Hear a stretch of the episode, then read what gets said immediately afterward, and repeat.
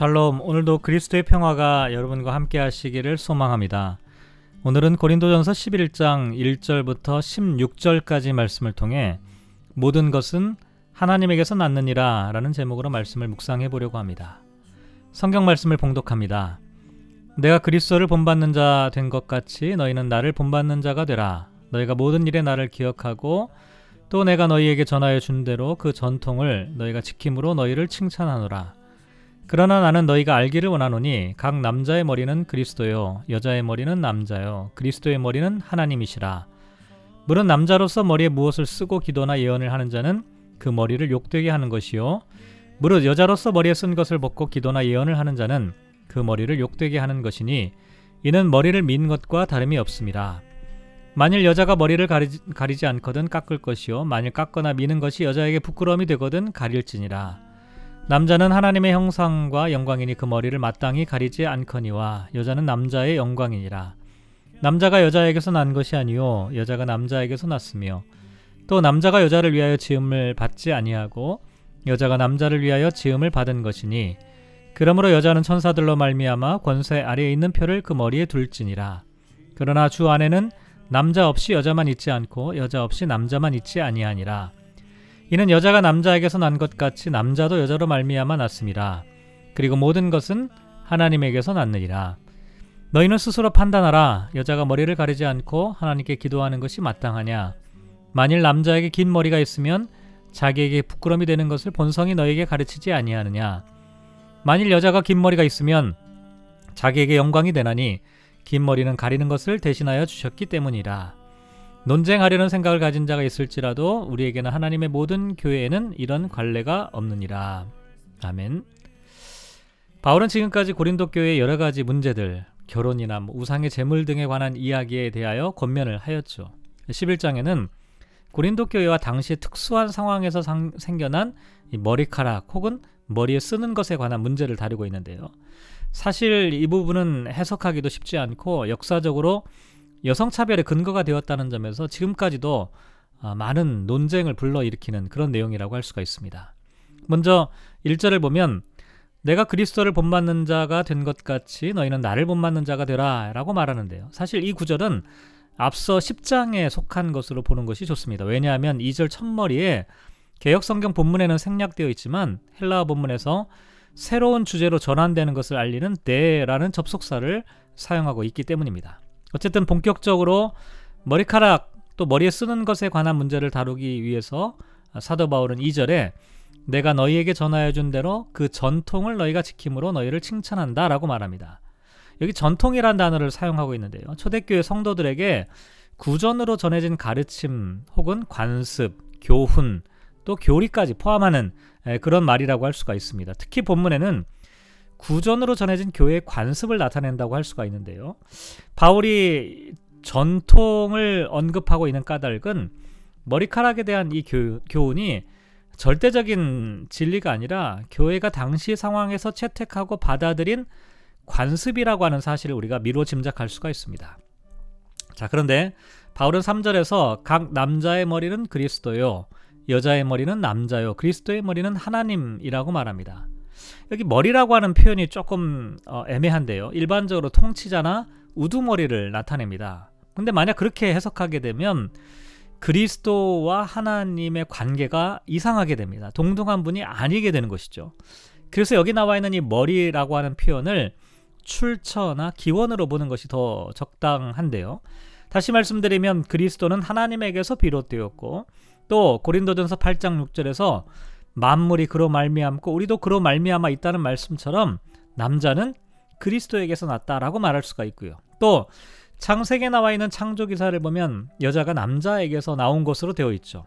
결국 바울의 말은 남자와 여자에 대한 차별을 정당화하는 것이 아니라 창조의 순서와 구별을 나타내는 것이다. 이렇게 말할 수가 있습니다. 구체적인 내용이 4절부터 나오는데요. 먼저 남자 남자로서 머리에 무엇을 쓰고 기도나 예언을 하는 자는 그 머리를 욕되게 하는 것이라고 말하고 거꾸로 5절을 보면 여자로서 머리에 쓴 것을 벗고 기도나 예언을 하는 자는 그 머리를 욕되게 하는 것이다. 이렇게 말합니다. 그런데 여기서 동일한 점이 하나 있죠.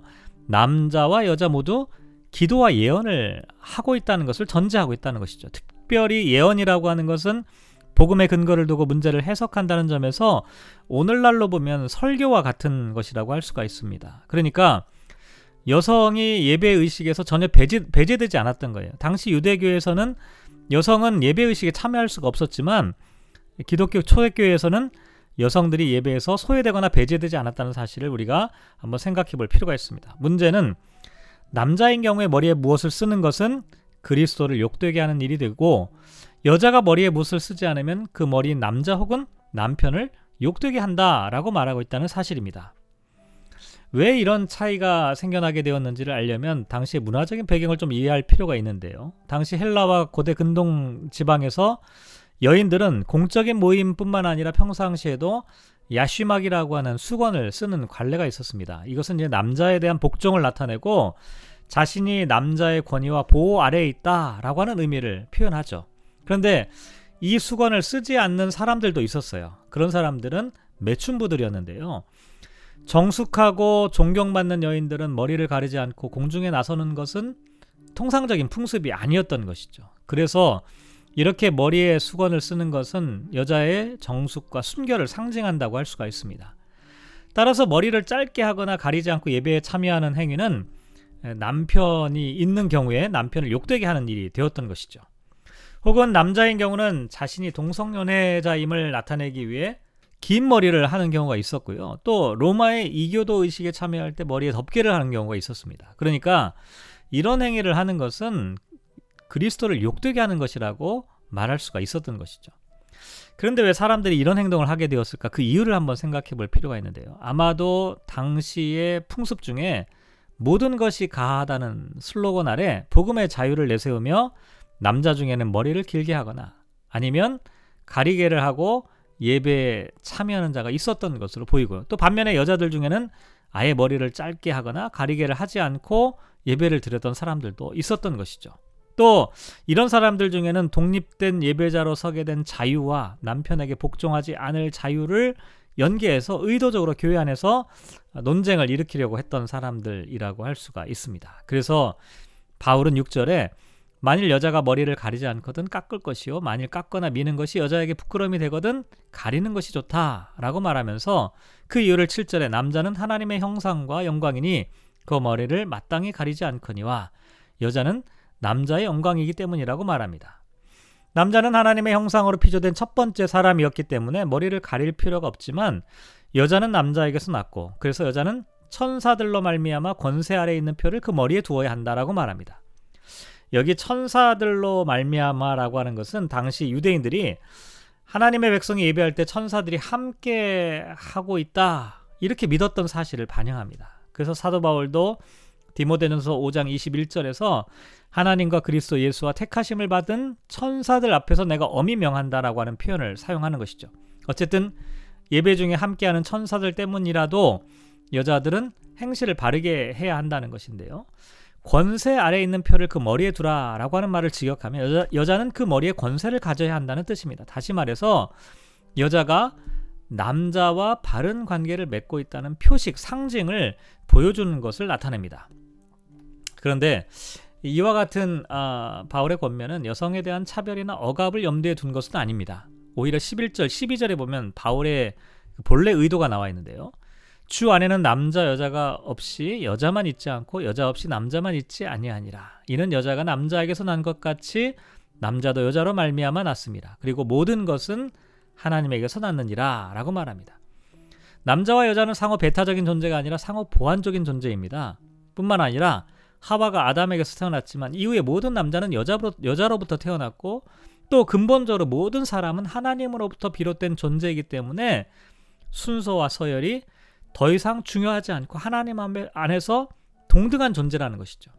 사실 여성들에게 예배 중에 가리개를 쓰라는 이와 같은 권면은 오늘날에는 뭐 더 이상 받아들여지지 않고 어, 폐기되어 있죠. 일부 캐톨릭 교회 안에서만 사용되고 있을 뿐입니다.